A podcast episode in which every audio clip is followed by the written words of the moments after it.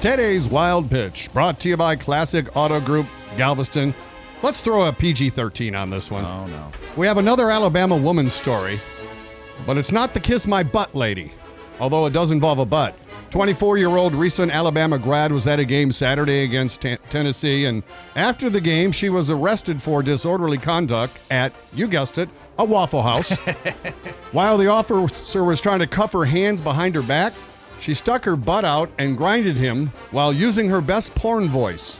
Oh, yeah? You like that? You like that? Yeah? Well, if you feel sorry for this troubled little co-ed, she's trying to raise money on her Instagram. She posted, quote, went through some legal trouble. If you want to throw me $5. Or she could just work at a strip club. They'll throw her fives there. That's today's wild pitch.